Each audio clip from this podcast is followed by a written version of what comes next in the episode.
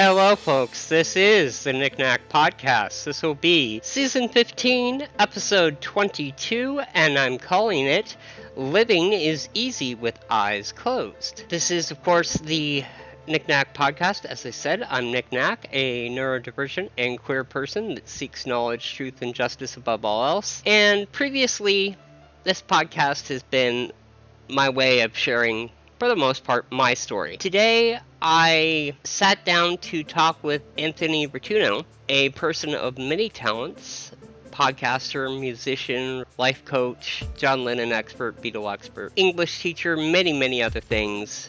And we just sat and talked for about an hour and a half, and we had a great conversation. And to be quite honest, it's it was a conversation that was so deep that my mind is still reeling from it, even after having sat here and done the editing for the last couple hours. So it's pretty deep, it's pretty long, about an hour and a half or so, much longer than I would normally do, but I think it's worth it, and I will come back in subsequent episodes with a deeper reflection, and hopefully we'll talk to Antony sometime again in the future. Again, thank you so much, Antony for your time and for everybody out there listening.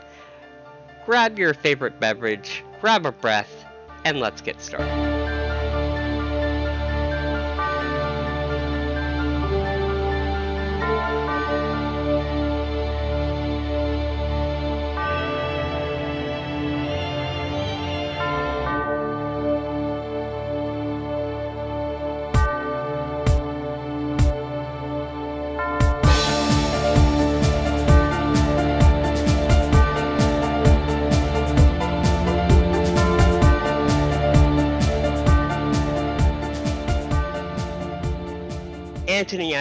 Thank you so much for your time today. I want to say I've been checking out your work for, I think, uh, maybe two, three weeks now. I think I found it through the 60s Recording podcast. Seriously, thank you so much for being here. I appreciate it. You're welcome. Thanks for inviting me. Yeah, it was great to get your message. And um, yeah, I'm kind of putting, trying to put stuff out there. I'm really, really terrible at marketing, but I'm getting slowly better. And I, I just have a website now, which has, helped. So I've got everything in one place, so it's easier for people to find it. But yeah, thanks for having me on the show. Yeah, no problem. My my interest is very much kind of the artistic bent, and your artistic talents are many and varied. And it's interesting to me because our points of origin seem to be quite similar in that, at least in your podcasting realm, you you started out with a focus on John Lennon and then moved on to kind of film art and then life and then a, a bunch of other stuff from your own experience. What was your experience of that journey? Yeah, well, it's been quite a journey, I can tell you. Um, with the John Lennon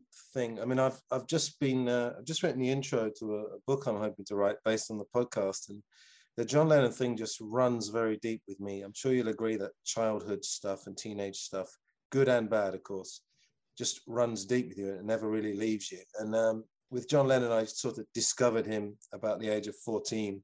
And to cut a very long story short, I just was completely like taken, I wouldn't say taken in because that sounds like it's deceptive, but uh, uh, I, I, connected with so much. And I, I think, you know, in common with thousands, maybe even millions of young guys. You, you get that John Lennon image, the, the sort of artistic rebel. And, and, I've realized, you know, as you'll know if you've been listening to, to Glass Onion, that a lot of that is an image that was projected after he died. But within that, there's still he's still an amazing character, I think. And um, fast forward, you know, nearly 30 years, uh, I was just always amazed that there was no there were no podcasts about John Lennon. So I, I thought I've got to you know fill that gap. It's just got to happen. And um, went through a period of procrastination, you know, a bit of technophobia here and there.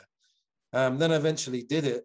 And I think one of the things maybe we'll talk about is how you, go in with a plan, but you've, you've just got to allow the space for, you know, quote unquote, the magic to happen. The Glass Onion one, a friend of mine put it um, quite well is that what I'm doing on Life Life Only is almost the same as what I'm doing on Glass Onion, except with Glass Onion, I'm using John Lennon as a focus so it gets into the sort of psychology of him and really i really do branch off and i give myself a license because I'm, I'm making barely any money and i get a few donations here and there so i'm thinking like there's no rules you know why should i limit myself And then after a while, I thought, well, you know, John Lennon's great, and I've done now two and a half years on one person.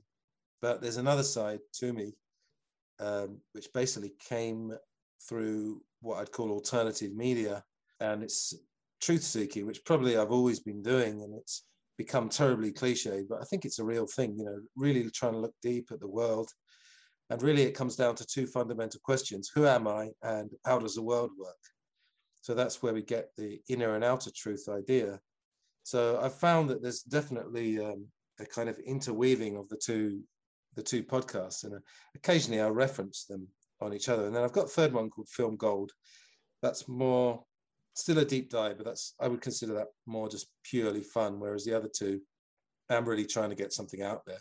You know, a lot of it's for myself for sure, but I think it there is some stuff of value. So that's why I was delighted that you contacted me. In fact, and it's get messages from all over the world and just people saying, "Oh, I've discovered your podcast," and uh, I think the idea of people binging um, binging uh, your episodes, which happens a lot with podcasting, it's it's very very flattering, and it, it's it's I think it's almost the best way to do it because you kind of establish a connection with the podcaster just through their voice, and you can really, you know, if you wait a week or two weeks between each episode, you don't quite get the full effect. I think, you know, binge listening or you know, binge watching if you're watching a series or something is probably the best way. I I, te- I tend to agree, and it's it's funny to me just the certain elements of crossovers. I think the way that you've ventured into your artistic self from the podcasting perspective anyway. Obviously you have, you have so many artistic dimensions it's almost mind-boggling. Um, but but from the from the podcasting perspective like using starting from that point and i you know i started with a couple of your early glass onion episodes and then did a couple of later ones and then kind of you know skipped around and did some binging but it was interesting to watch the journey because of course i've had a, a a journey of my own myself so i see the you know see the parallels but also just the artistic way of having that base that anchor you know you start with this main thing and starting with this main thing leads you to these other artistic things that you wouldn't otherwise be able to get to and mm. podcasting specifically is such a i mean it's not quite a free medium anymore at least not the way it was when i started in you know 2005 2006 that that sort of timeline but it still has a lot more space within it than broadcast media of any sort. You know, it's like I don't know what the rules in in the UK might be, but in the US anyway, if you sign up to do volunteer work at a community radio station, as I've done in the past, or or something similar, they will live, literally give you a brochure including things that you cannot do on air. Mm-hmm. And the most humorous thing to me is one of those things literally includes Carlin's seven words still. Yeah. Even though it's been something like 50 years. yeah, absolutely. Yeah. I mean, I've never, I've never actually worked at a radio station, but just from my experiences of listening to commercial radio, because, you know, I used to have a car and go to the office and do a job that didn't really inspire me, getting into Bill Hicks territory. right. Um, get up at 6.30, get in traffic. or I could stay at home and learn to play the sitar. Anyway, sorry. And, uh, and uh, you know, I used to listen to the radio and now I could barely listen to it at all. I have one radio station that plays like classic. It's like classic rock almost, classic pop. And I just listen to it because I know like a really, a really happy 60s song is going to come on and they're going to come one after another. But as soon as the ads start, and just all the repetition it's just really breathtaking how how limiting for example playlists are on commercial radio you know with the beatles it's a little bit different you've probably got a choice of about 20 songs but you know if you take for example let's say that they say oh here's a song by johnny cash coming up it's almost certainly going to be ring of fire folsom prison blues or one other so i think podcast is this wonderful thing where you know we are free and i think people sometimes limit themselves, in fact. And I find myself doing this, and I really have to fight against it.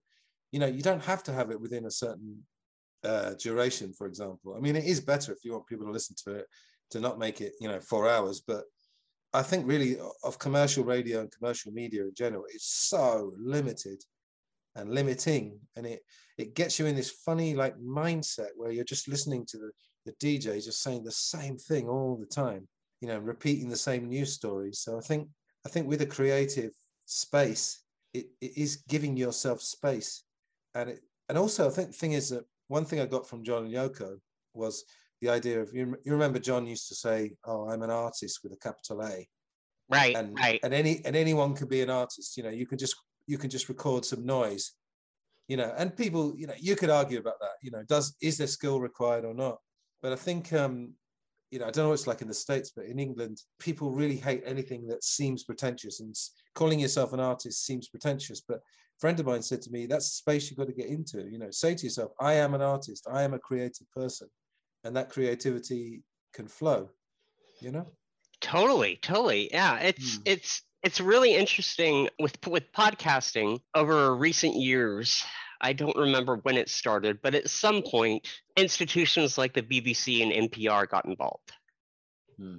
Being the type of podcaster that that I am, and I would I would you know guess based on our conversation, being being the type of podcaster that you are, it's almost offensive Mhm. That you have to now share this space with mainstream media because it's like no that's not the point Well, the, the thing that made me the most angry is that we have a thing in England, the Radio Times, which gives all the TV listings. And um, I mean, I never buy it, but when I go and visit my parents, they have it. And at the end of the year, they have top 10 lists. And of course, now the Radio Times has a podcast section. All the podcasts they're talking about are podcasts by famous people, or as you said, by institutions, you know, the BBC, etc. And they have top 10 podcasts of the year. And essentially, it's top 10 podcasts by famous people. you know, it's not the top 10 podcasts. It's the same as there's a parallel here because um, I'm going to imagine that you don't swallow what the mainstream media tells you, certainly not, um, you know, without questioning it. And another thing, you know, you'll have top 10 news stories. And again, it's top 10 mainstream media news stories. Big difference.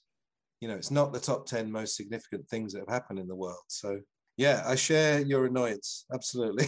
you know there, there's something again you know thinking thinking about back to the way you, you do glass onion and the, the way you you know kind of kind of use john lennon as a lens like if you Mhm. look at john's both creative output and his life experiences as two separate things which you almost almost have to with with any artist you start to see a, a picture that is that is uniquely different. Something interesting about the 60s is it was a time, albeit very briefly, where all these fields of study and interest and, you know, kind of the the humanities in a, in a you know if you were to try and throw one word at it Mm.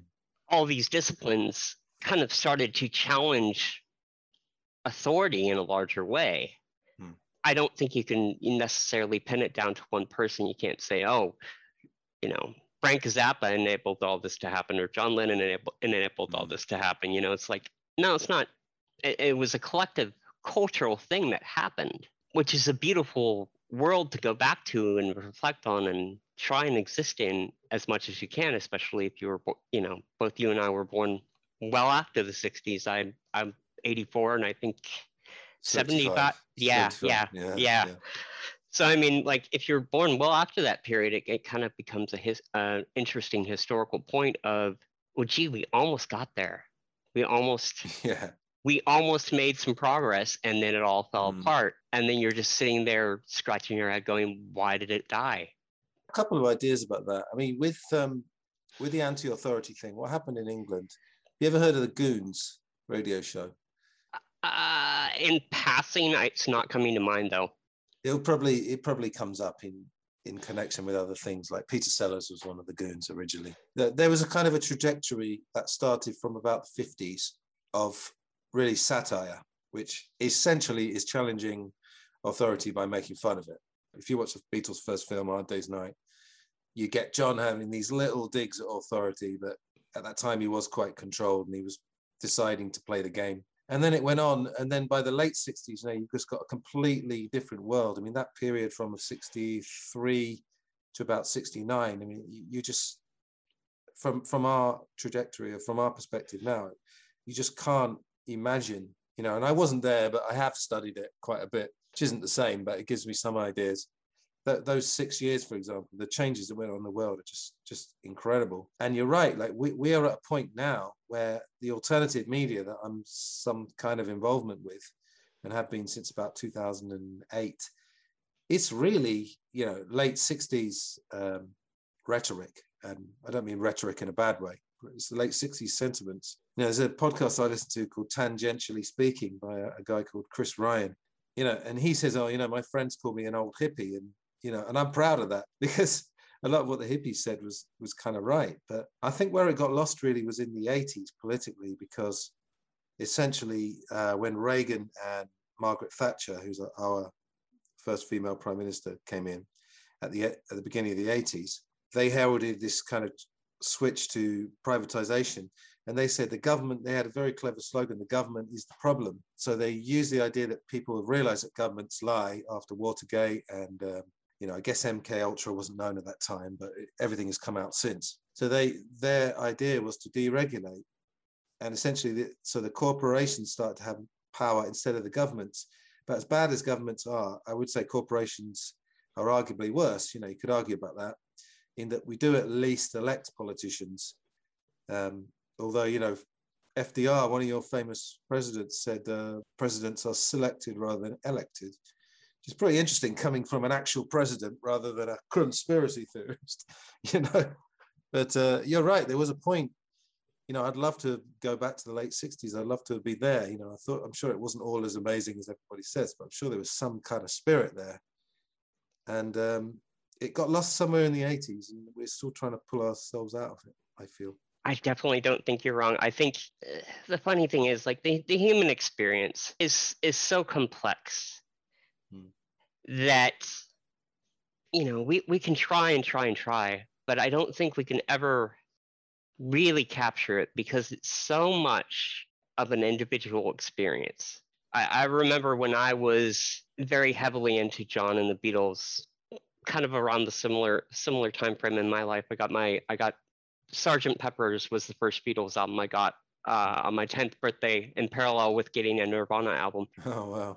and so that you know that was you know picture the end of September 1994 like Cobain died I think you know 6 months before. Yeah. Uh the you know was either the anthology had just come out or was about to come out. It was I can't remember which one it was, but just just about to, yeah, a year later. Yeah, yeah thank you, thank mm you. Yeah, but you know, you you had this interesting time where the Beatles were popular and also there was this very anti different evolved anti-establishment stuff going on through the likes of Nirvana and Pearl Jam and Green Day, et cetera, et cetera. So mm and you know, and then you bring X Files and Art Bell and all that crap into it, and it's just like, oh my mm. god. yeah, you don't you don't know what the truth is, but you know that there's something there to at least be grasped.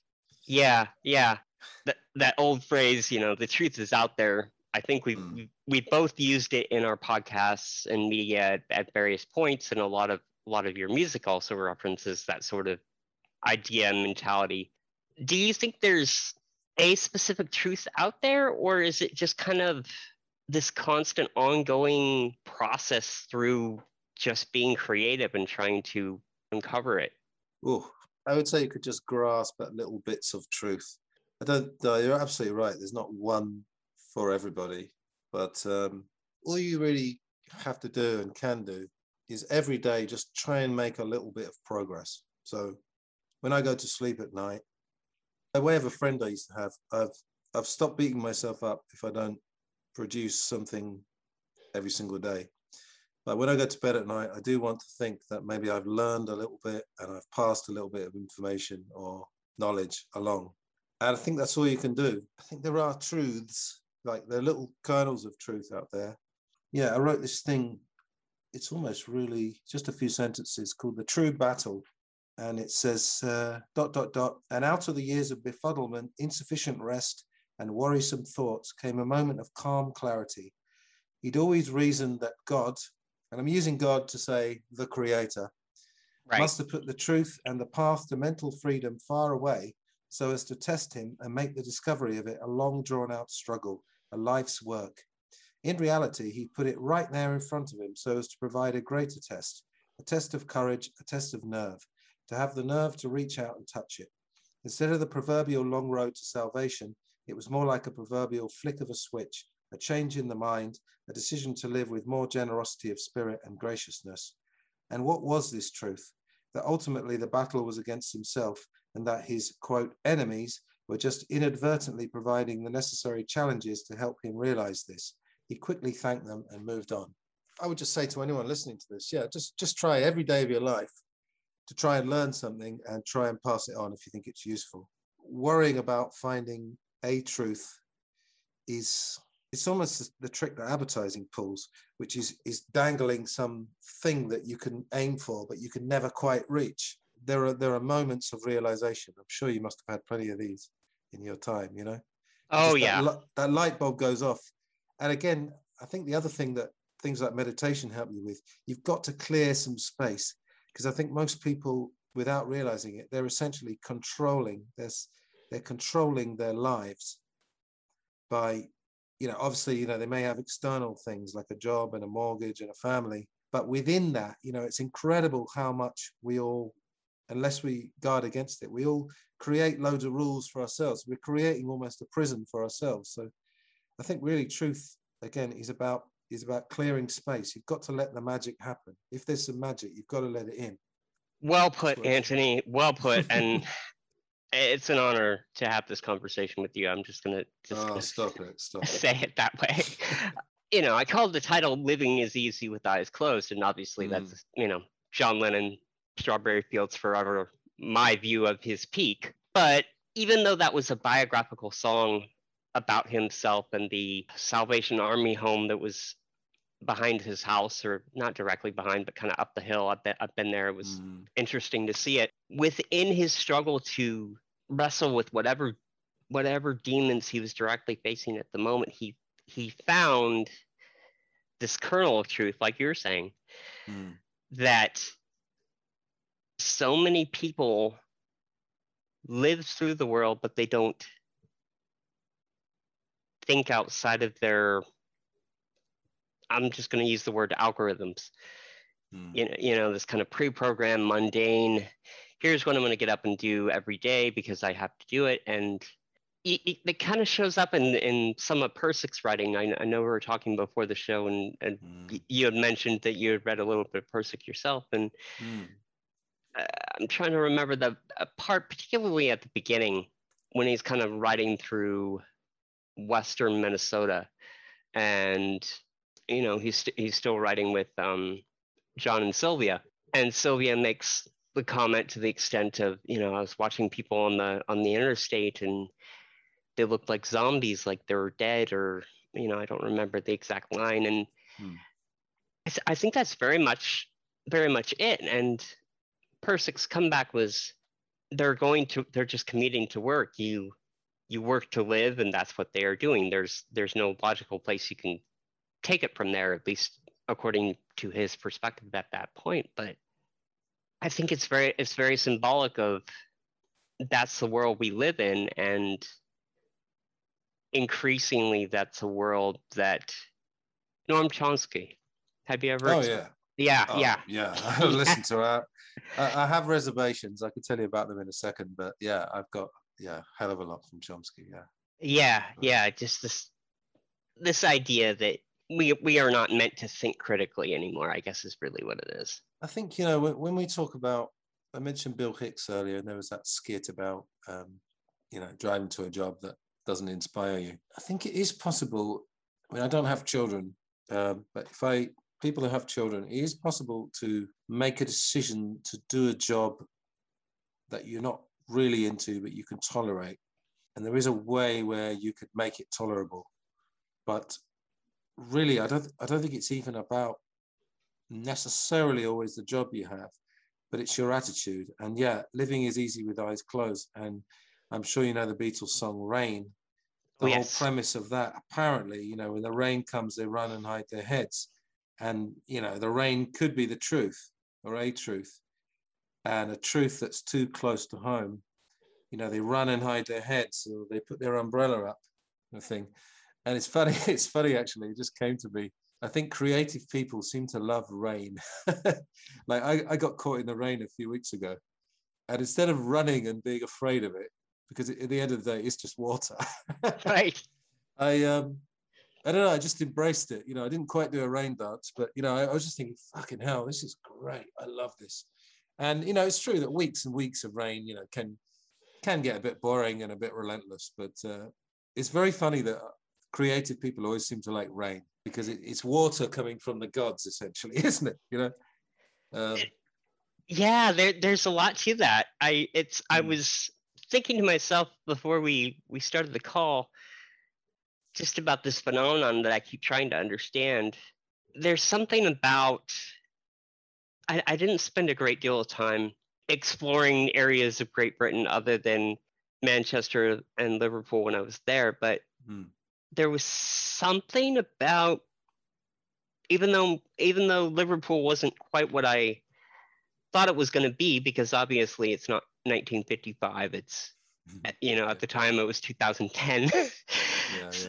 so you know even though the the experience was slightly different it's like there's something about both these cities and they're you know somewhere in the range of 50 something degrees north and then i look at my us experience and i say well what are the cities that i've most enjoyed and, and found to be the most again using the term very globally mm. artistic the cities that come to mind first are new york to some extent but more even than New York, I think of Minneapolis, I think of Seattle, I think of Portland, and I think of San Francisco, and that's mm. the list. And it's just like there, there's something about living in a colder, darker climate, and you can even extend it to the southern hemisphere, uh, having explored both Melbourne and Sydney a little bit.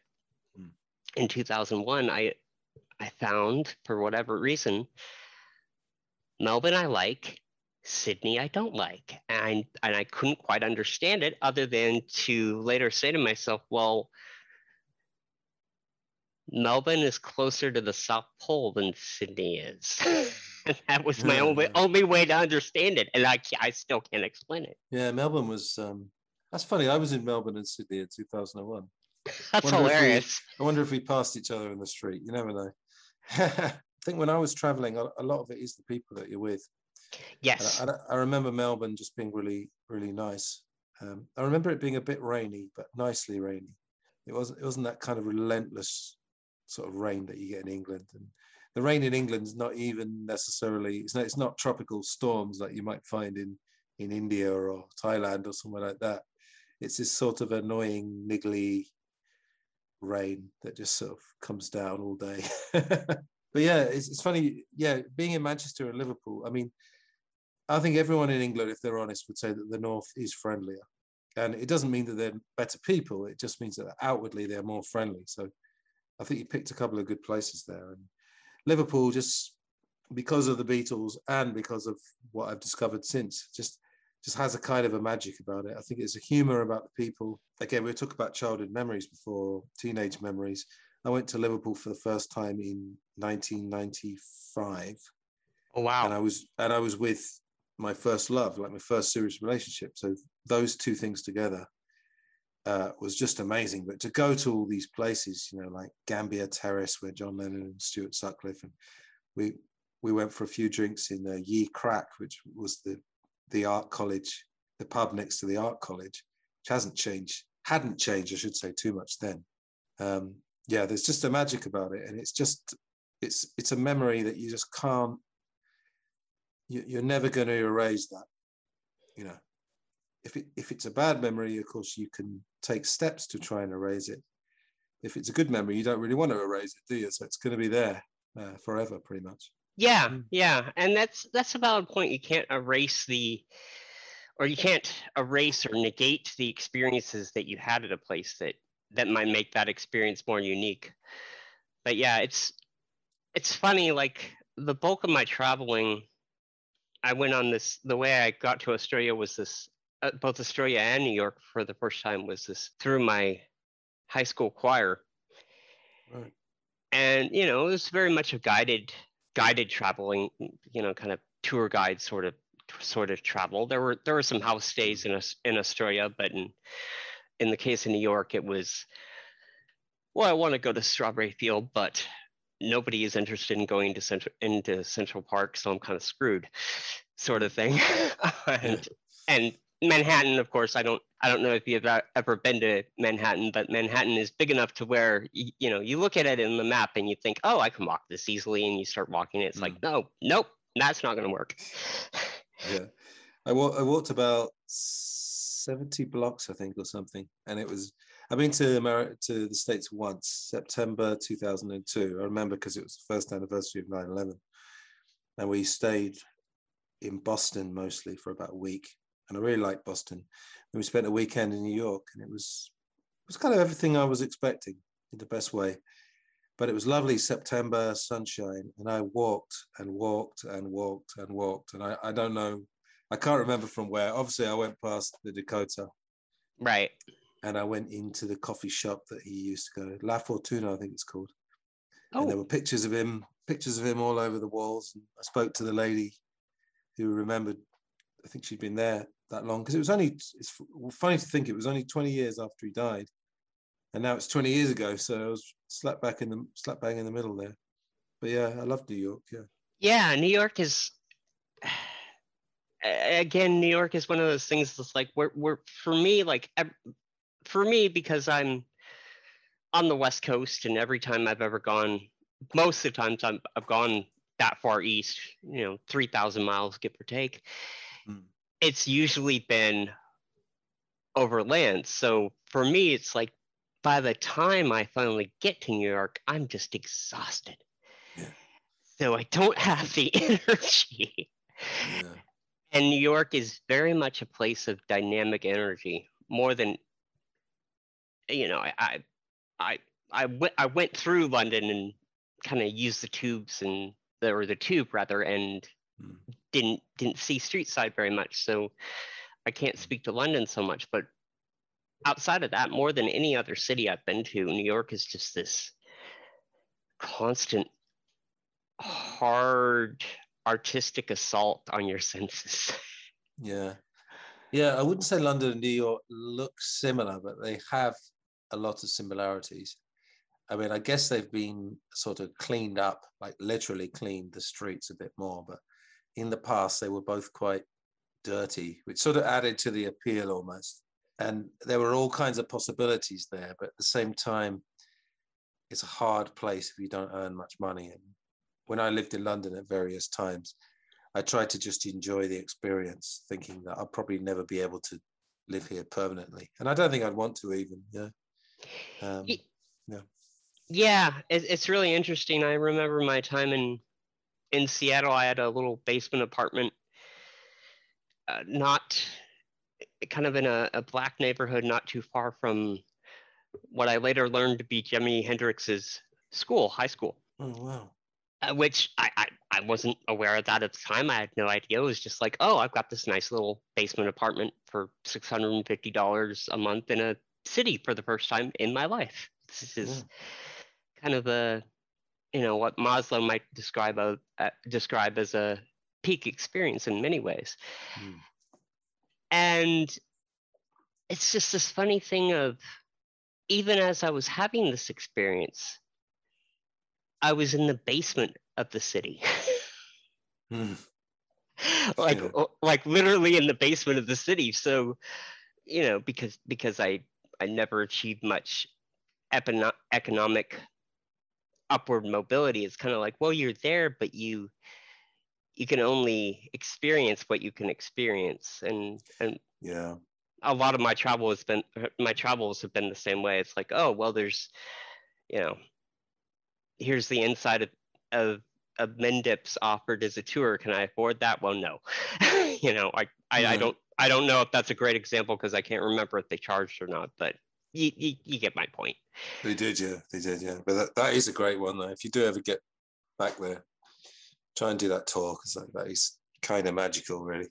But yeah, if I could just just say one thing about that, yeah, New, New York has always been my favorite setting for films, and I'm a huge fan. Really, my my era of choice is 70s, you know, that, that Hollywood new wave. It's funny, they, they call it the paranoia era, but I'd say it's more like the, re- the realism era, you know, because it was around the time of Watergate. But if you take Taxi Driver, for example, if you leave aside the stuff at the end, the really violent stuff, essentially you've got a guy living in a city who's completely outside the city, you know, and he's just living in this sort of quote unquote straight world of just, and I mean straight as in square world, conventional world of millions of people living in a city, and he's walking the streets, but he's got no connection to anyone he sees.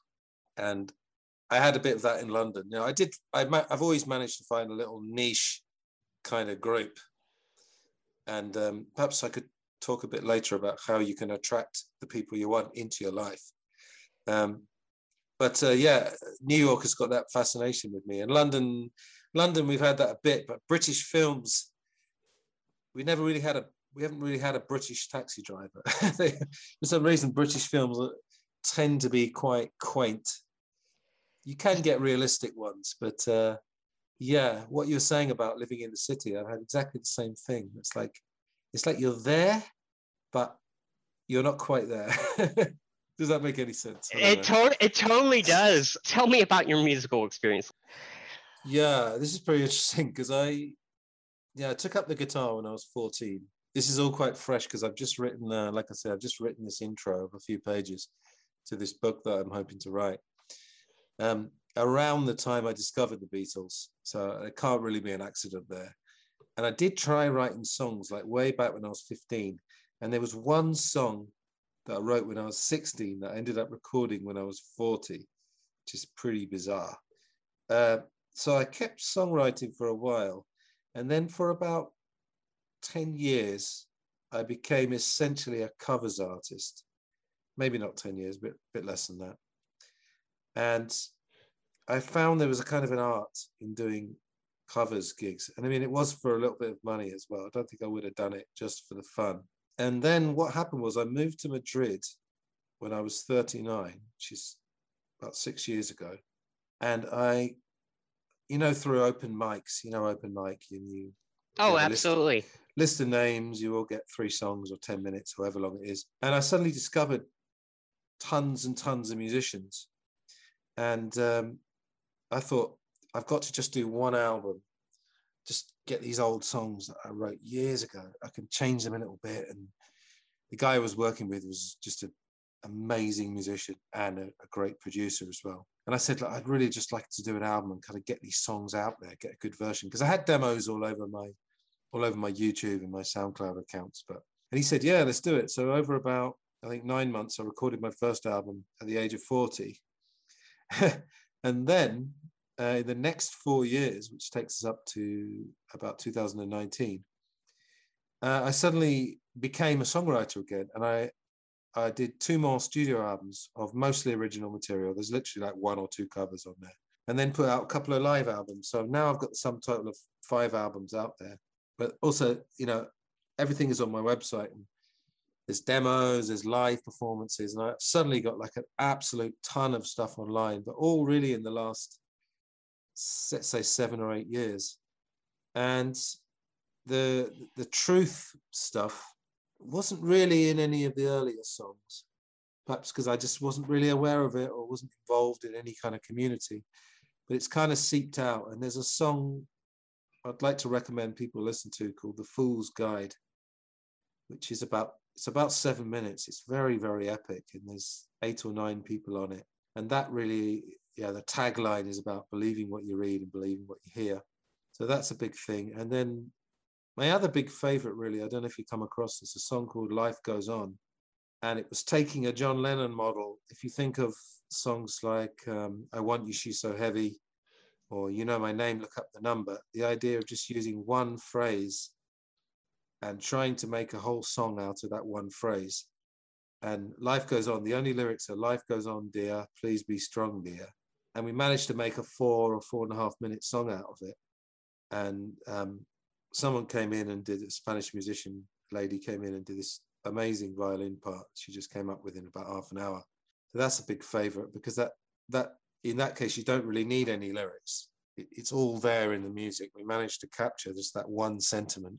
And I even uh, cheekily made a video using the Stargate sequence from 2001 A Space Odyssey, is uh, right up there with my favorite films. And I put, if you want to look at it on YouTube, it's called Life Goes On Stargate Odyssey. And uh, uh, the, unfortunately, the actual, I, I, I put a load of echo on the song, which sounds really bad. So it's a really bad not the greatest version of the song, but it's the song, you know, over this Stargate footage. So that's another thing. But yeah, it's funny. It's something that having done all that in 2019, I haven't really written or felt like recording anything since. I, my focus suddenly switched to podcasting. So I don't know if you find this, but sometimes it's tough to juggle everything. And you find for a few months your focus is on one thing, and then something triggers, oh, I want to get back to music, and then I might go back to that for a few months. So it's all creativity at the end of the day, isn't it? In, in a sense, it's all one thing.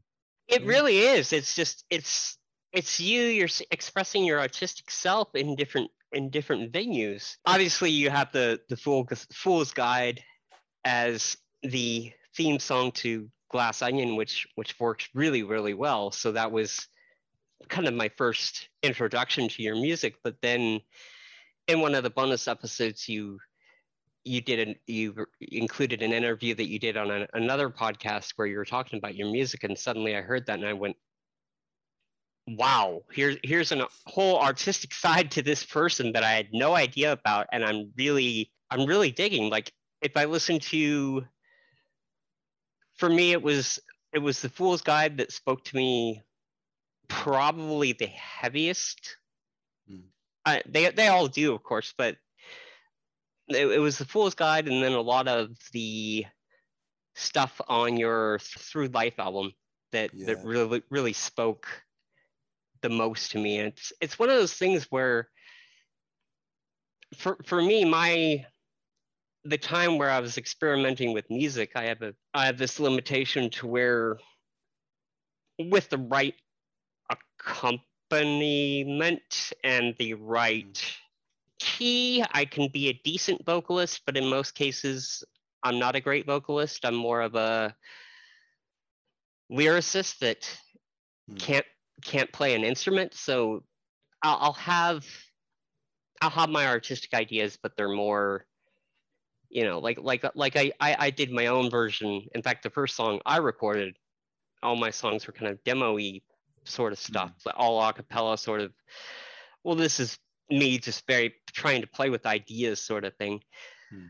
Um, but the first song I recorded was called "Say What You Want to Say," and I recorded it when I was 19. Mm.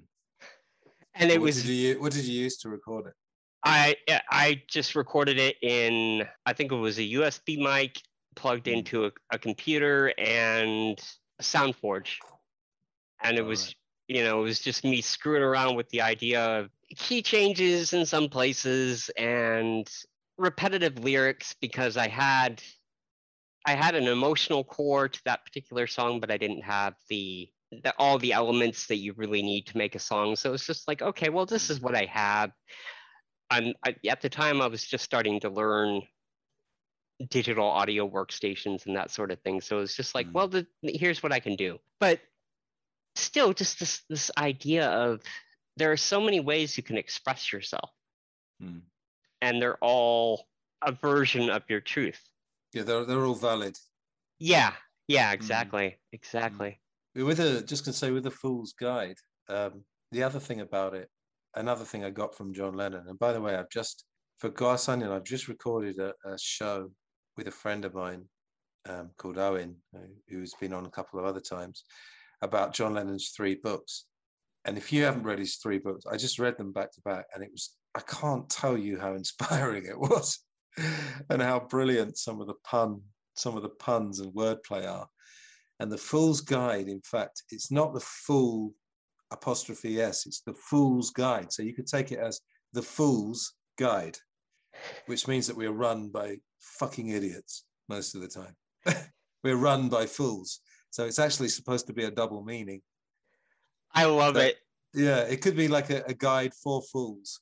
But I, I, thought I'd leave it open, like leave out the apostrophe, because then you've got two options there. So I credit again. I credit John Lennon and other people for giving me a love of wordplay.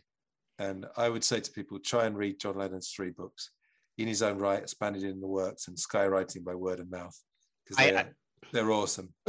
I, I completely agree. His his wordplay and his jokes, you know, occasionally by modern standards, you're like, no, that that does not work. But the the intention, I, I guess you have to go into it and this is this is pretty true of most of John's stuff. You you got to go into it remembering, okay, yeah, there there are certain elements about who he was mm.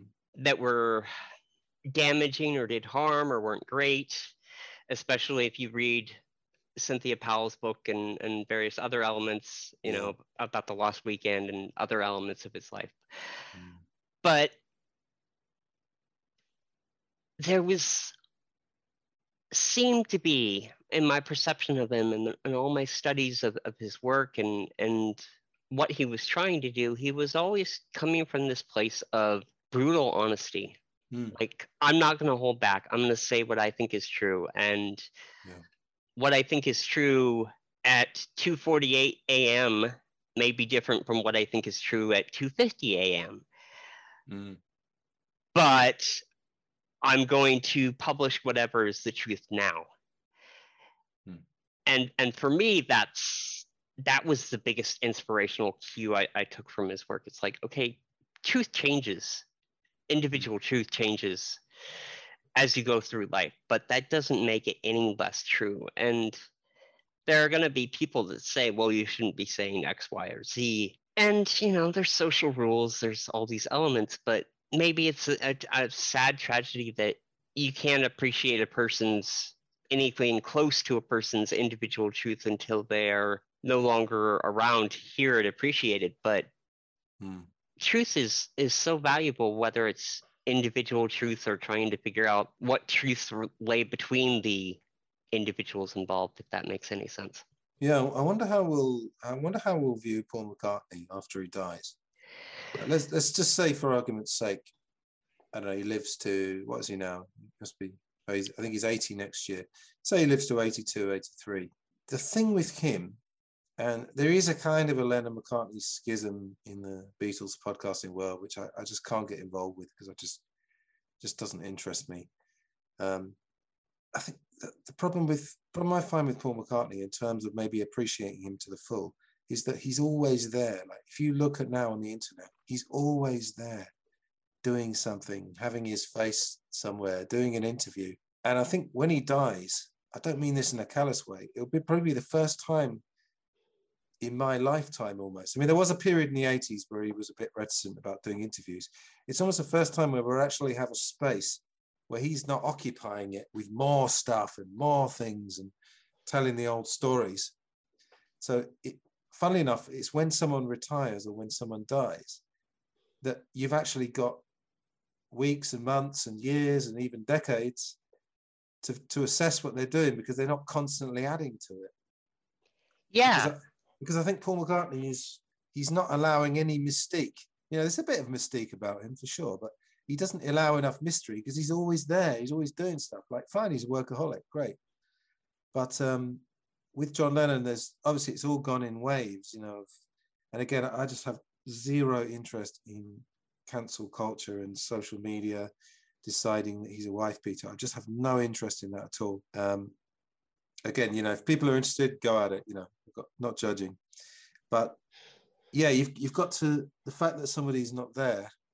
It, it does change the way you look at them, but that doesn't have to necessarily be false. Now, like I said, maybe at the top of the show, I think there has been a sort of callousness in the way that his widow and his estate have marketed him because they've obviously played up the peacenik, which was, you know, I think he was dedicated to it. I think he was dedicated to changing the world, but that was one John Lennon of many. Um, I don't know, I can't remember where we started with this, but uh, where did we start with that? I don't know. I, I don't know, but I, but I, I, I think you're on something very strong, and I want to I want to add my two cents if that's okay. Go for it. Go for um, it. Try to be Paul for a second. Like, okay. I'm I'm Paul McCartney. I'm in my late 70s. I've, I've done great work. I keep I I like working. I keep I keep working. I keep trying to do what what works for me. and if you're Paul McCartney, that's great. That's awesome. That's wonderful. That's that's who he is. That's what he is. Mm. But if you're, I'll just speak for myself because that's the easiest. Mm. If you're Nicnac and you're sitting there listening and researching and studying Paul McCartney to whatever extent you you're interested in it in throughout the various phases of your life, you're sitting there going, okay, I I understand that you've got your artistic sense and your artistic identity of, of who you are, are, Paul, and I respect that. I respect the hell out of that. But it also interferes with the way I process art, I guess, is really, really the closest thing I, I can I could bring it to. It's like I don't I don't think there's any artist, be you know, from music to film or or whatever, that I don't that I haven't immediately seen some value in. Even hip hop, which I, you know I don't enjoy hip hop, but even hip hop, I see some artistic value in. So that's great, but that you know there's this difference between being a creator of art and being a consumer of art. And when you're mm-hmm. the, when you're the creator, you need the the space to to do your thing, whether you're Paul McCartney or George Lucas or whoever you might be but if you're on the consumer end and you grow up with Star Wars and suddenly George Lucas decides to release the prequel trilogy and then Disney subsequently buys it, it's like, excuse me, you're shitting on my childhood. Stop that. yeah. So so it's very much that that dynamic and and the thing about John is and with and any creative person for that matter is a person is never all one thing you can never mm. you can never boil down a person to one single note. And sometimes in order to appreciate somebody's art, somebody somebody will focus on one note of that person's career, or as you pointed out, Yoko to to a large degree, and the, the John Lennon estate in general has has very much played up that image of him hmm. from roughly, I don't know, 70 to 73 or so, maybe not quite mm. extending that far, but you, you know. I'd say, sorry, sorry to interrupt. I'd, I'd probably say like the piece, maybe 68 to 70, 72, really, because he, he pretty much gave up on activism after they, they lost yeah. the election in 72. So say 68 72, yeah. So. Yeah, yeah, yeah. You're right. Thank you for correcting me. But yeah, yeah, that you know, they they they focused on marketing that one image, and and you missed the rest of it. Can I just say one thing? If there are Paul McCartney fans listening who are irritated by what I said before, I love the guy. I think he's amazing. I think what he's given to the world is phenomenal. But I think, and I think after he dies, like I said earlier, I think, you know, we will be reveling in what he gave to the world for years and decades after. So I've got nothing against him. It's just a thing of, uh, it's just a thing of overexposure, really. And I'm sure there were people. Actually, I had my mum on my podcast, which was pretty cool. And I think I don't know if it was on mic or off mic, but she was saying, you know, we did get sick of the Beatles because they were just everywhere. Like every newspaper you you picked up, you know, back in the early '60s, and um, she was talking about that. And uh, yeah, so it's, it's just overexposure. I think I think to fully to fully have people appreciate what you're doing I think perhaps you've got to leave a little bit of mystery and you've got to leave a bit of a gap. You can't just be exposed all the time because you're not giving them the space to absorb what you've already done if you're constantly just doing stuff all the time. That's what I'd say. Yeah, yeah, and I think that's fair. And I, I share your feelings. I respect the hell out of who who Paul McCartney is and, and the work he's done and what he's what he tries to do. But it's sure at times, to quote George Harrison, it's all too much. I think the other thing with him, perhaps one of the greatest achievements of his life, really, was his relationship with Linda. Because, you know, if you think about the tabloid media, if there had been any hint that either of them had been unfaithful or that they'd had marital troubles, you know, the tabloids would have been all over it. But I've never heard anything. You know, there's all these silly rumors that John and Paul were wife swapping with Linda and Yoko. You could literally say anything. You know, you could start any rumor you want, and someone will probably latch onto it. You know, but I think that's a great achievement. And the way he's brought up his kids, I think perhaps we should look at look at that as perhaps his greatest achievement, along with the music. Well, that's that's very true. I mean, both both in terms of of actual years lived, and mm. I hmm. think in terms of experiences had, and of course, this is I don't I don't think this is any reflection on John because his life was tragically and horribly cut short, but Paul has been able to live a very, very, very full life. Mm. And for a Beatle, you, you know, you look at the, the you look at the way George's life went. I don't know a lot about George uh, or Ringo, but if you look at the way George's life went after the breakup, the way Ringo's life went after the breakup, the way John's life went at, at the breakup, and then the way Paul's life went up after the breakup. And you you look at it and realize, wow, Paul, I think really both as a Beatle and then as a solo artist and a person was really, really, really starting down a different path than the other three were. And of course, the great thing, I don't, it's not my favorite era, but the the great thing about the White Album, Get Back slash Let It Be, and Abbey Road is that you see that there that this is no longer one artist, but this is now four unique individual artists. Yeah, sure. I always found it interesting that the two, arguably the two truth seekers of the Beatles, are the ones that aren't with us anymore, and are also the ones, tragically enough, that both attracted uh, the worst kind of fan. Because of course, as as I'm sure you know, George Harrison was nearly died when he was attacked in his house in 1999 by a by a well, obviously a highly mentally disturbed a guy from Liverpool. Weirdly enough, um, that's a very weird thing. I, I I need to learn more about George because I just I have a I understand kind of who he was, kind of, mm. but it isn't you know, it's it's it's unfortunately my own bias. It's just like I know within you and without you is an absolutely wonderful piece, and it. Yeah, I love it. It embraces world music and it does so much, but it it's not it's not the eight minutes of the of Sergeant Pepper that I enjoy the most. I mean, you know, it's it's yeah.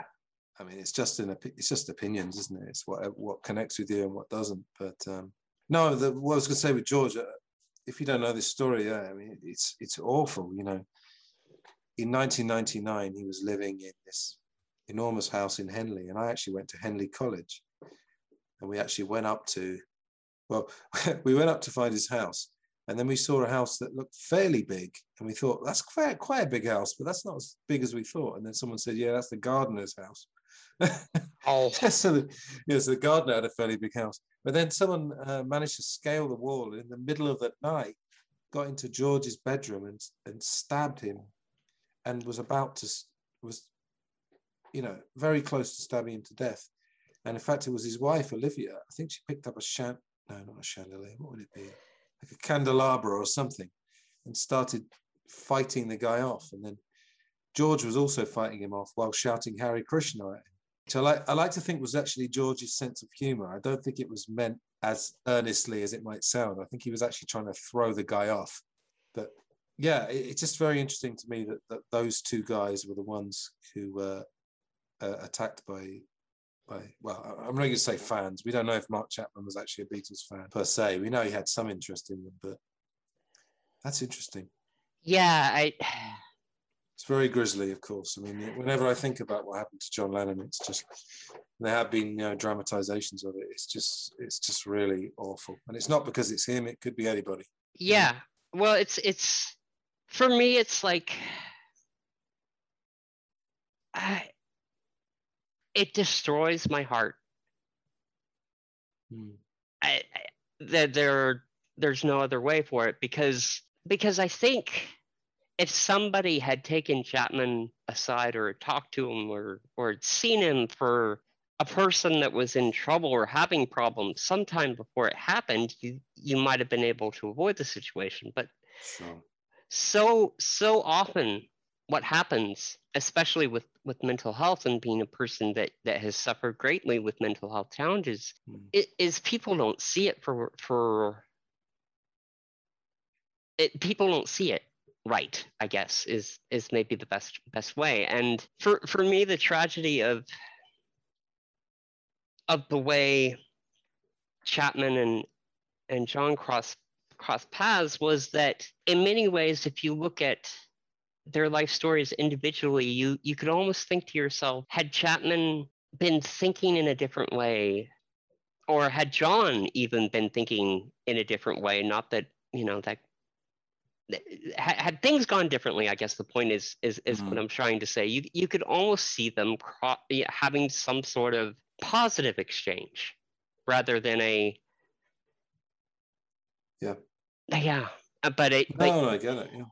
Yeah, it's it's just it hurts so bad both both as a person that that that wishes like I, I just recently got back into milk and honey and, and rediscovered um I don't want to face it and Mm.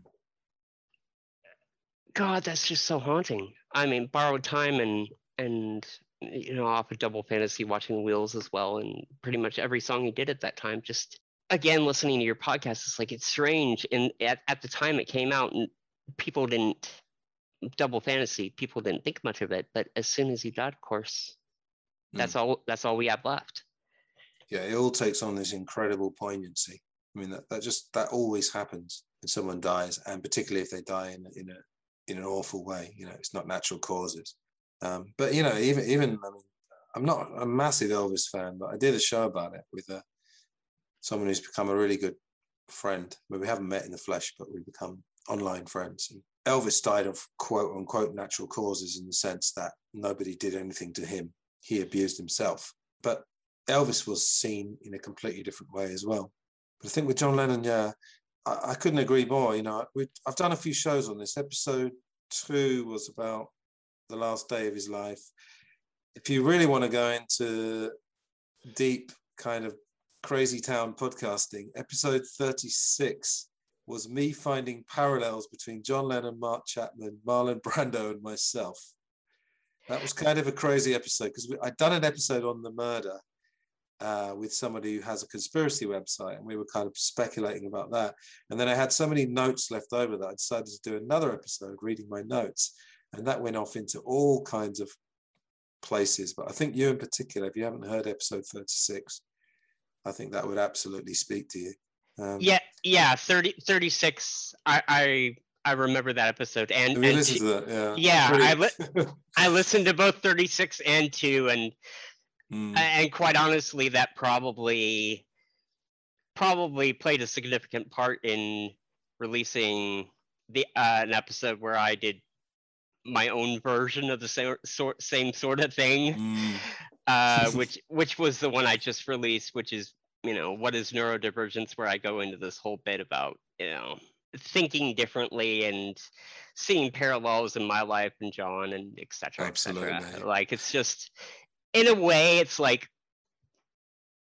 it's funny. It's like both creatively and intellectually. In a way, you're sitting there going, "Okay, I know I'm crossing a line here.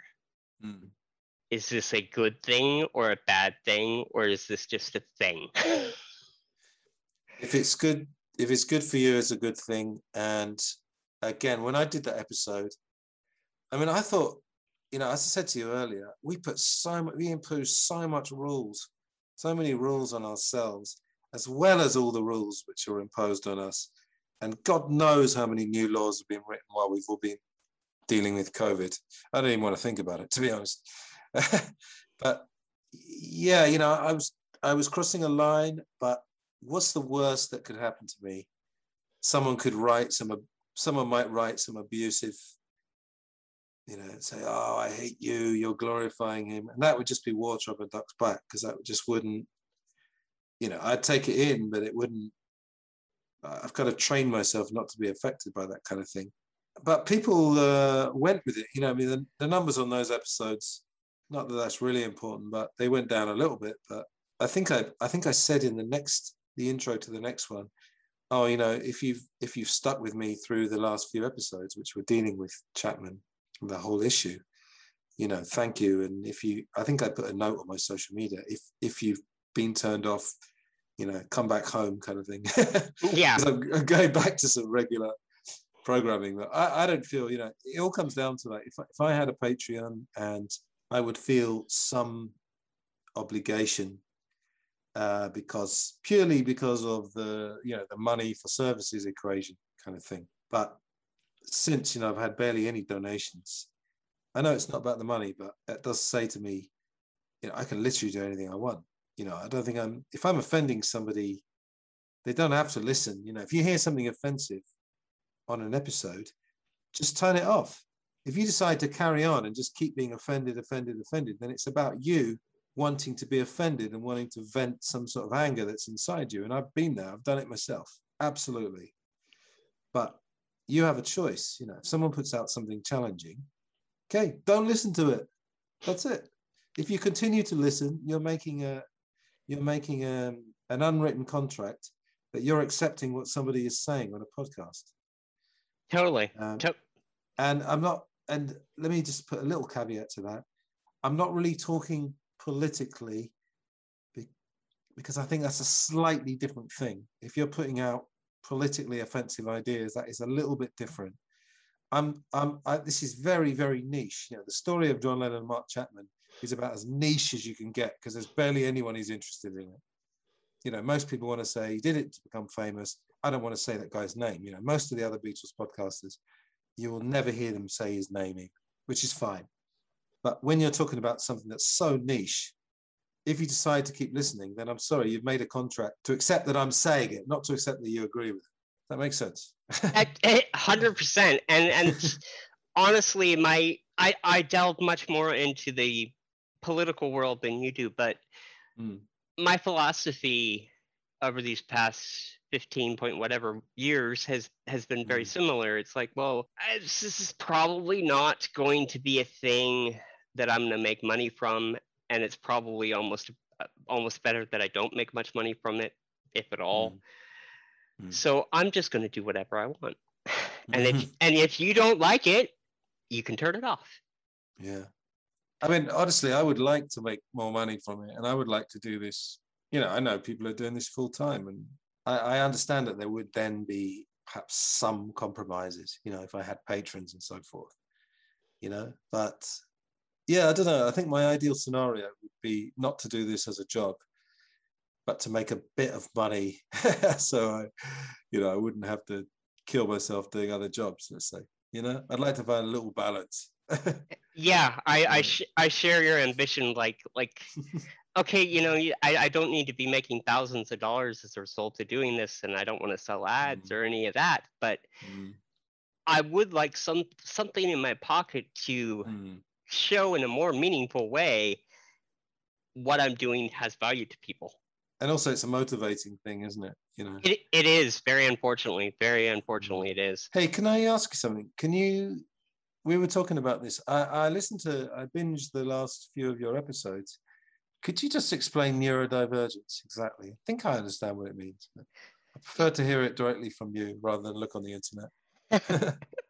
I have I have two thoughts about that. One one is fr- internal frustration that I didn't do I didn't do my explanation well enough, and then two is I'm glad you're asking.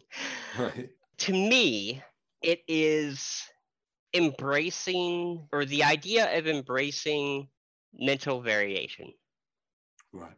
So you know this goes into the whole thing of the history of psychology and all that, which I'm based on listening to your episodes and your music and everything else you've done, I'm, I know you well know the history of psychology. So, yeah, it's been a few years to be honest. But um, I actually, weirdly enough, I just want to say one thing. Um, occasionally, I, I, order books online that I read years ago as a kind of nostalgia trip, and I just um, I just ordered uh, my psychology book from college. from awesome. nearly 30 years ago. Yeah, it's a thousand pages, so I'm going to probably spend six months or more just very very gradually going through it. But uh, yeah. Yeah. no no no. It's it's um yeah. So i mean if you look at the, the history of mental health and psychology and psychiatry and all of that crap you find that people recognized that not everybody was equal mentally, that some people were better at some things than other things. And at a certain point, Freud or later, I, I don't have the history memorized, but around the point of Freud, let's just say, for simplicity's sake, you started going down this point, uh, this path of people are broken, we need to fix them to make them not be broken. And the people that are people are broken idea is based not necessarily on again this is all my perception based not, not necessarily on whether that person actually feels functionally impaired in any way but more on the external perspective so it's like okay well if somebody is isolating all day and they're grumpy and they have a hard time going from one task to another we're going to call them autistic and we're going to say that they are maladaptive. Mm. You know, they're they're the way they've adapted to life is not good. So we're going to try and change their behavior to make them adapt to societal norms. But of course, societal norms are not a fixed thing and they're controlled by, I'll just loosely say, the powers that be. Mm. So or my, the, the, powers that shouldn't be is a way of putting it. exactly, yeah.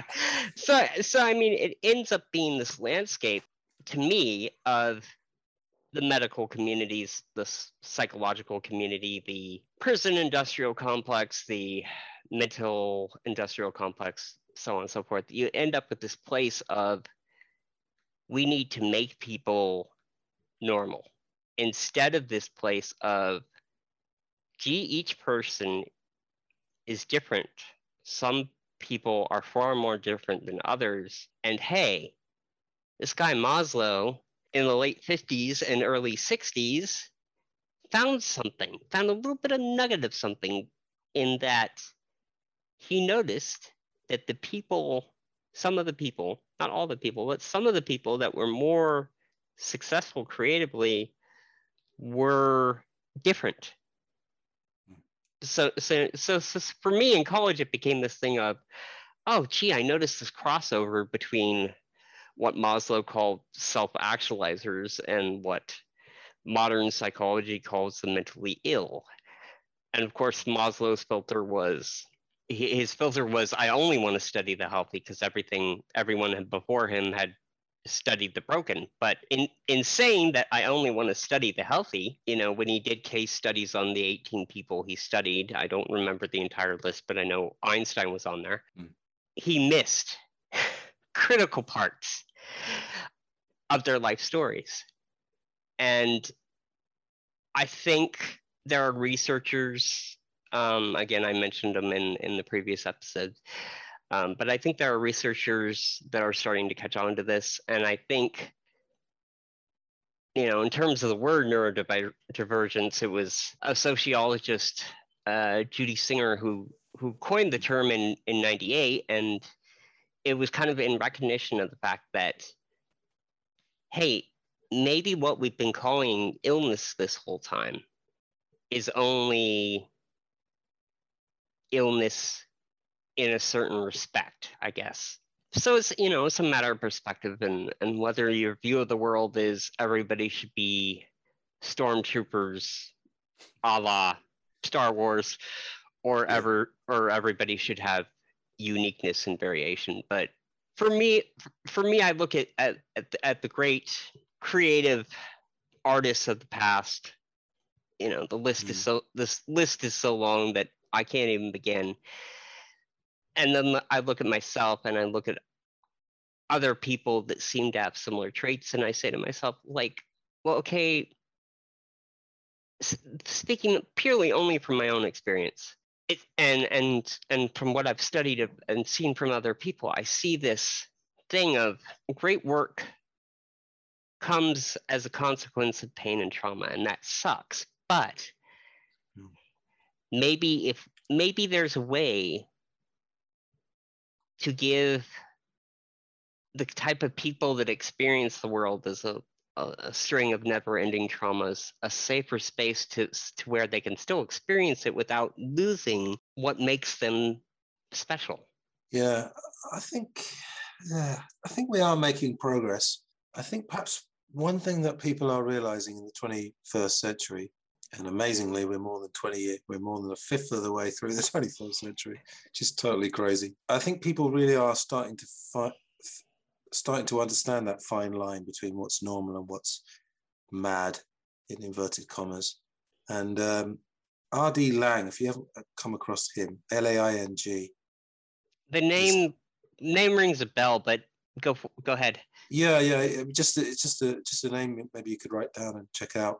And there's a good podcast from the BBC called In the Psychiatrist's Chair, and it was running years ago. But if you look at R.D. Laing's R.D. Laing's episode on there, I think if you listen to that episode, you will, uh, I should say, love it, as in you'll be very stimulated and interested by it. But there's a fascinating story. I don't know if it was Laing or someone else. Have you ever heard the story of the guy as an experiment who went to, uh, I'm going to say mental institution. I don't know what the PC word is, but you know what I'm talking about. Yeah, a la, yeah. A la One Flew Over the Cuckoo's Nest. Yep. He went there as a kind of an actor or a journalist. I can't remember what he was, but he went in there and he told them, I hear voices or something like that. He said, I think it was just one phrase. And then he spent the rest of the time trying to get himself um, discharged from there, and he couldn't, based on this one thing that he had said when he walked in. I remember that story, and yeah, that was that was.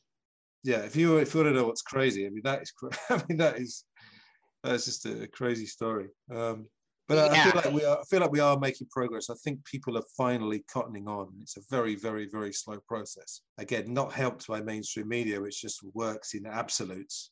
It just keeps everything as simple as possible you can decide whether that's purely to make to put people in a state where they want to buy products that's a whole other story that's a whole other few hours discussion but um right it, there's just so much to unpack about the world and hmm. You know the the only way you know the only way we can, we can get closer to something better if we if we can do it at all is just through trying you know through mm. like you like you were saying earlier in the in our conversation the the idea of, of you know it doesn't necessarily have to be a project but you know do a little bit of something each day to kind of push the boundaries push mm. something mm. and maybe it'll maybe it'll work out you know that's that's kind of like that's all you got yeah and I, I wanted to tell you something um, that I think you find useful is about attracting the right people into your life. Um, now, most people, and I know it sounds very general, but I used to work with activists for a while in London, and we used to do events like showing documentaries, and um, we were never really protesters. We would we would do things in a more gentle, calm way, and I've got no, no problem with protesting, by the way. Um, we would we would stand on Oxford Street, which is a street in the middle of London, with a with a sign saying, "We have important questions. See me," kind of thing. It's like that that thing the headmaster tells you at school, "See me," which means you're in trouble. But in our case, it was, "We have interesting questions." And again, what I was saying to you earlier, by approaching us and saying, "Right, I want to answer your questions," they're making a contract where whereby you can't suddenly start getting offended because right. you've agreed to approach us and the whole point was we had a sign, and we would just ask questions about um, the world and understanding of media. What do you think about this? What do you think about that? And I have to say, you know, and, and you and I being very honest here, which I love, I was just, my breath was taken away by how innocent the public are. It's just phenomenal in terms of politics, in terms of uh, having an expansive view of the world. And you know, I just have to say that. And that was over a period of months. So I'm not just pulling stuff out of my head. Um, the way to attract people is most people, if you meet socially, most people don't talk about anything deep like the first time you meet them. I think we could agree on that. You know, oh, you yeah. Talk, you just talk about, you, know, you just make small talk. You make, you know, so people, everyone's comfortable, blah, blah, blah. Um, so what I used to find is that I would do the same thing. I was sort of programmed by my background uh, you know, I'd say most people's background, to just talk about sort of nothing, just to be comfortable. What I found then was that people would feel that we had connected, and then they'd invite me socially, and I'd go out with them a few times, and then I'd realize we're never going to talk about anything deep. and like, I'm sorry, but you know, I just, I just, I just doesn't interest me. Just talking about nothing all the time doesn't interest me. So I, I suddenly realized through through books, through discovering podcasting around 2008, not not making podcasts, but absorbing them, and just going on a, an incredible journey of self-coaching and self-discovery and being very honest with myself. I sort of realized the only way you're going to attract people that are interested to you is to start going to the deep stuff the first time you meet someone. And that doesn't mean, you know, telling someone your life story because that's just going to put them off. But expressing who you are or who you want to put out there. And that's the only way that you're going to attract like minds.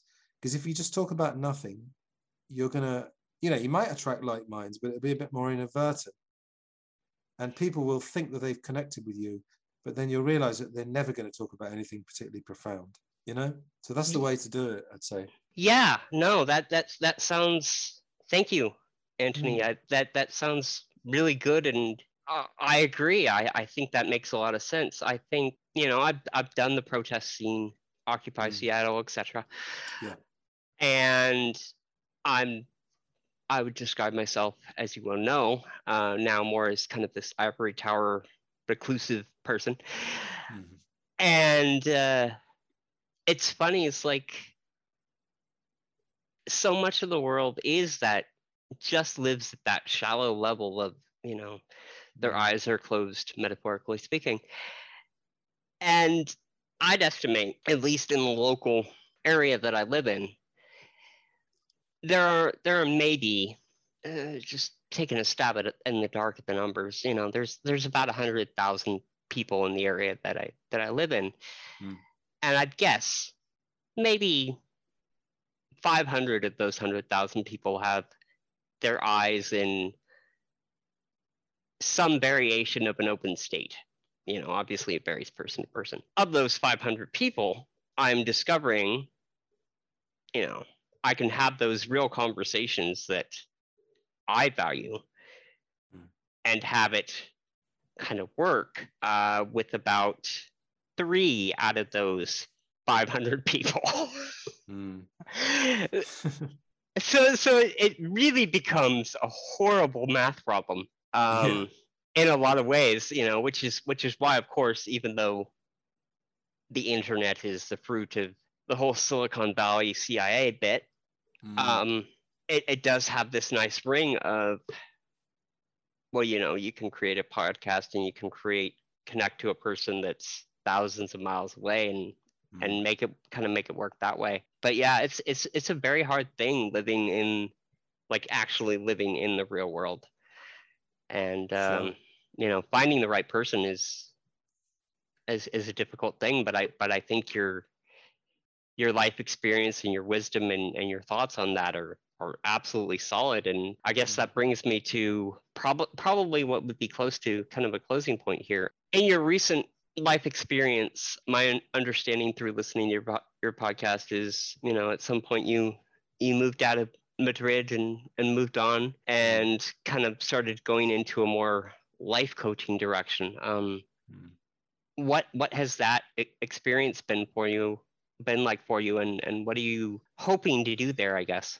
Um, well, it's been the shift to life coaching has been very very slow, and because I haven't done heavy marketing, I just I probably should, but I just feel so uncomfortable with it. I just you know, I, I, do an okay job of marketing my podcast, but I, I never really use, you know, those kind of marketing taglines.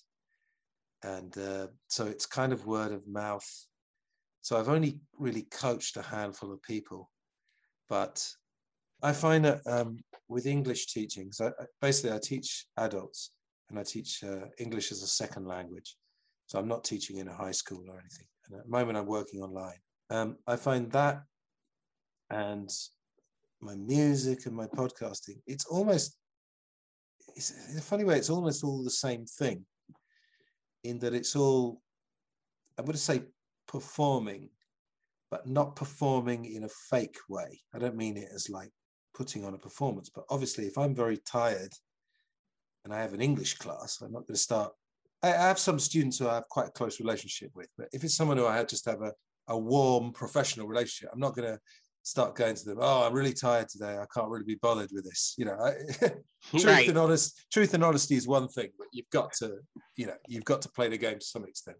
And even John Lennon would say that. yep. Yep. Um, even even the most way out person, even probably Frank Zappa would would appreciate that. Um, but it's all it's being in a in a creative performance state. I just feel with life coaching, you know, I have gone on this very, very long journey. It's been thousands of hours really of absorbing content, thinking and doing my own writing and everything. Um, I just want to impart that. And English teaching can get very frustrating because you are essentially listening to the same mistakes, you know, for hour upon hour, months, years. So it's been a gradual transition, but it, it's quite seamless in one way. And uh, because a lot a lot of English teaching, sometimes you feel like you're a bit of a therapist or a life coach. Because when I used to actually go into offices and teach, like in Madrid, for example, a lot of business people they they just want to offload, and I didn't really mind because it it was it was interesting for me. You know, I'm a, I've studied psychology. I'm very interested in, uh, very curious about people. So I used to say, I used to almost say, you know, if you just want to talk let's do it. You know, if you want to do exercises, I've got plenty of exercises we can do, grammar, etc. Um, so I'm trying to make it really as seamless as possible, and trying to, um, yeah, just just pass on, pass on uh, what I've learned really, and then, you know, there's various techniques for rapport. You know, and I'm, I'm not I'm not ahead. You know, I'm not um, above using techniques. You know, I think I think we learn through life through life. See what I did there? Yeah, no, that was brilliant. that was absolutely brilliant. I didn't mean that. I wouldn't be as clunky as that. um, yeah, you learn. You learn that you know you even, even the biggest rebel. Let's say you know, said John Lennon, Frank Zappa, pick those rebels. They all they all knew that you have to negotiate life, and you try and be as truthful as you can. But it is all a game as well. You know, if you yep. go out when you go out there in the world, or even if you switch on your computer, um, if you work online, for example, you are still um, performing, quote unquote. Yeah, I'm, I'm, just trying to, to make a transition there. And uh, as we said earlier, you know, it'd be nice to earn a few pennies from the podcast. So I'll probably end up doing lots of different jobs, probably be part of the gig economy. That, that's kind of what I'm thinking for some variation of my future too. Like it's it's mm. it's it's a very hard world to navigate right now, obviously, and yeah. you know you just you try and scratch your head and figure it out because you know you think yourself, oh well, I want to travel, and it's like, well, no, that ain't gonna happen right now. mm. You know, so you just you try and make it work, and I think I said it in in some spots, and I probably articulated it better there than I'm going to in in this moment, but. Right. You know, you learn by fucking up horribly. like that that that is that is the only way a person can learn. So mm. you know, it's like, okay, I'm gonna, you know, you just go into something and go, okay, I'm gonna try this. I'm gonna fail miserably, but I'm gonna learn a lot from it. And that's mm. you know, that's kind of the best you can do. But gosh, Antony, I I I think we could talk endlessly. I for sure, yeah. I really enjoyed this. I I hope we can do it again at some point. And yeah, as I say, if you ever want to do a follow up, we can. Yeah, we can keep going. No Absolutely. Problem. I do want to ask if I can use one of your songs to kind of bridge to the outro stuff and. Sure. Uh, yeah. I, That'd be lovely. Thank you so much for your time, Antony, and please uh, feel free to share all you know your links with your with the listeners, and I will of course include them in the show notes. Yeah, well, it's good now because I've I've I've finally got a website. So Antony without an H, Rotunno, R O T U N N O dot com, and um, yeah, that's got everything. So it's got uh, a blog, which is really old. Like uh, I was saying earlier, how I kind of flip between sometimes I'm writing, sometimes it's music, sometimes it's podcasting. I had a load of blog posts from many, many years ago, 2013 to about 15. And I've transferred all of them onto the website with a picture for each. And then I've started adding more. So there's a blog, there's my music, there's tons of music, there's recorded music, live demos, and then there's links to all three of my podcasts. So it's so nice to finally have it all there in one place. So if the listeners go there, then they'll find everything. Awesome. Yeah, thank you very much for having me on. It's been great, and we will definitely do a follow up sometime in the future. No problem at all, sir. Any anytime.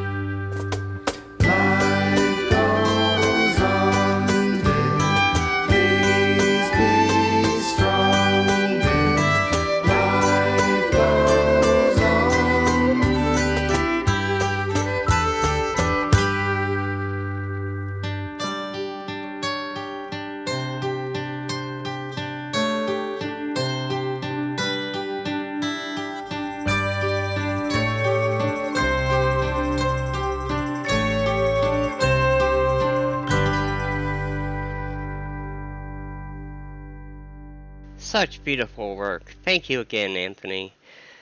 Life goes on, indeed. If you'd like to support my work, by sending some cheese to the tower in the form of feedback or donations, please head to nicnacpod.net. That's N-I-C-N-A-C-P-O-D.net. You can check out all of Antony's work at antonyrotunno.com. Links, of course, will be in the show notes, available at nicnacpod.net. The opening music is Raindrop Rhapsody by Josh Eikenberry. We heard Antony's Life Goes On featuring the amazing, amazing violin solo of María Martín. Great music, please check his work out. Life Goes On is copyright 2017 by Antony Rotunno and included with his permission. Again, check out his music at antonyrotunno.com. The closing music, of course, is Catch Me If You Can by Attica Attica.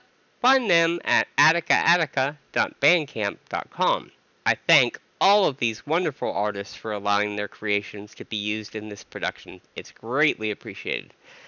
The Nicnac Podcast and FSRideAlong series is copyright 2006 through 2021 by Nicnac Marsh and is released under a Creative Commons Attribution Non-Commercial 4.0 International License. Again, I thank you so much for taking the time to listen. May you find the safety and support to empower you and meet your needs. Till next time, stay safe, stay sane, get vaccinated.